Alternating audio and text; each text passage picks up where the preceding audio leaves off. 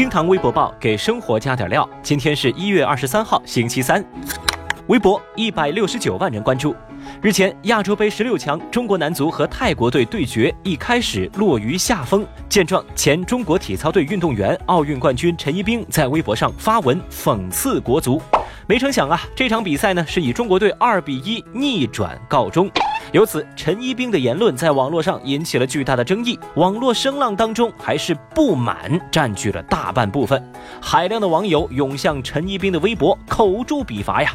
二十二号，陈一冰就此事发文致歉，表示此前的言论并没有不尊重国足的意思。他说啊，足球是第一影响力运动，体操这些项目啊没有可比性，而且还建议国足恢复体工队模式。大家对陈一冰的表态褒贬不一，支持者认为这些呢是个人意见，何必大题小做？难道国足实力差还不能被人骂了吗？而批评者则讽刺说：“一个练体操的懂什么足球啊？啊，你自己的私生活还没理清楚呢。”小雨就觉得我是不是走错片场了呀？这国足赢了自然是该鼓励的啊，但是国足踢球怎么就踢出饭圈文化来了呀？而且呢，这陈一冰啊，不是我说他，他了解足球吗？他知道国足到底有多努力吗？哎，就冲着陈一冰他瞧不起国足啊，我立马我微博就关注了他，微博一百五十二万人关注。著名球星 C 罗二十二号出席了西班牙的庭审，他同意要上缴一千八百八十万欧元的罚款以及二十三个月的缓刑。因为此前啊，西班牙检方指控 C 罗在效力皇马期间偷税约一千四百七十万欧。在去年呢，他已经上缴了大部分的罚款，而 C 罗的刑期意味着他不会入狱，只需要再缴纳罚款即可。消息一出，舆论哗然啊！我呢，已经帮各位媒体同行们想好了这则新闻的标题：震惊！国际球星竟效仿中国演员干出这种事儿，怎么样？是不是很贴切啊？另外啊，这 C 罗面临一千八百八十万欧的罚款啊！我换算了一下，折合人民币也就是一点四个亿。嗯。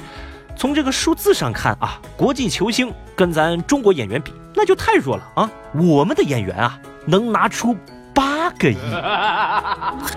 微博一百一十二万人关注。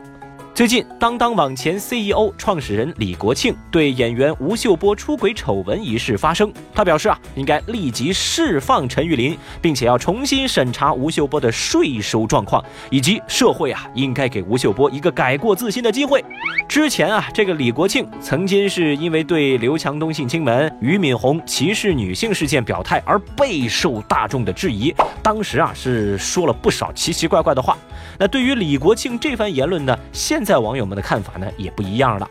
有人就说：“哎呀，这李国庆的三观终于正了。”也有人无情嘲讽说：“哼，做好你自己的事儿吧。”还有网友就觉得这李国庆啊是蹭热度给蹭上瘾了。小雨呢是认真看了微博原文，嗯，确实说的很全面。哎呀，我就在想啊，李总恐怕是深思熟虑了一晚上才想出来的吧。李总。你加油啊！我支持你，千万稳住你这波新的人设，千万不要崩了哦。微博一百七十六万人关注。日前，某外卖平台的数据显示，二零一八年该外卖平台的骑手们最想对客户说的三句话分别是：请及时接电话，请把收餐地址写对，收餐时请说一声谢谢。对此啊，大部分微博网友表示理解和支持，但也有网友说：“哎，我花了钱的，为什么还要说谢谢呢？”一时之间呢，网友们是吵翻天，各路留言也开始 battle 起来。那么，亲爱的你又怎么看待这个问题呢？欢迎在评论区留言来谈谈你的看法吧，谢谢哦。随后我们再来看二十二号微博热搜榜的其他情况。最近，演员吴谨言在新剧集当中的表现引发观众对其演技的质疑。随后啊，抄袭界德高望重的老艺术家于正、于超超发文力挺吴谨言，并且呢，还把张曼玉拿出来做对比啊。当然啊，他其实在文中也承认吴谨言的表演确实存在毛病。不过呢，他也说吴谨言已经很有进步了，好吗？希望大家不要恶意的去曲解。吴谨言的演技如何？观众心中自有一杆秤。毕竟呢，有一百六十五万微博用户对此发表了自己的看法。各位，您还记得 D and G 那支辱华广告吗？在风波之后啊，那条洗快吃饭广告当中的女主角在网络上发声表示，先前呢自己对该品牌和拍摄内容并不知情，也是自己考虑不周，深感愧疚。而这次合作啊，几乎让她断送了自己的模特事业。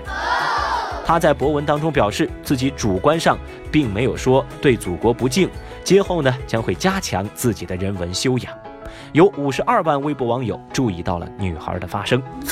最近，国家住建部官网对陕西韩城在西渝高速韩城出入口景观提升工程建设当中，刻意追求鲤鱼跃龙门的形象效果点名提出通报批评。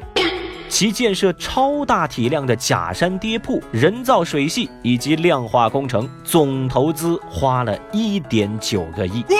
其中啊，并没有实用功能的假山，造价高达每平米两千块。消息呢，引起了微博二十万用户的关注。听堂微博报，下期节目接着聊。本节目由喜马拉雅 FM 独家播出。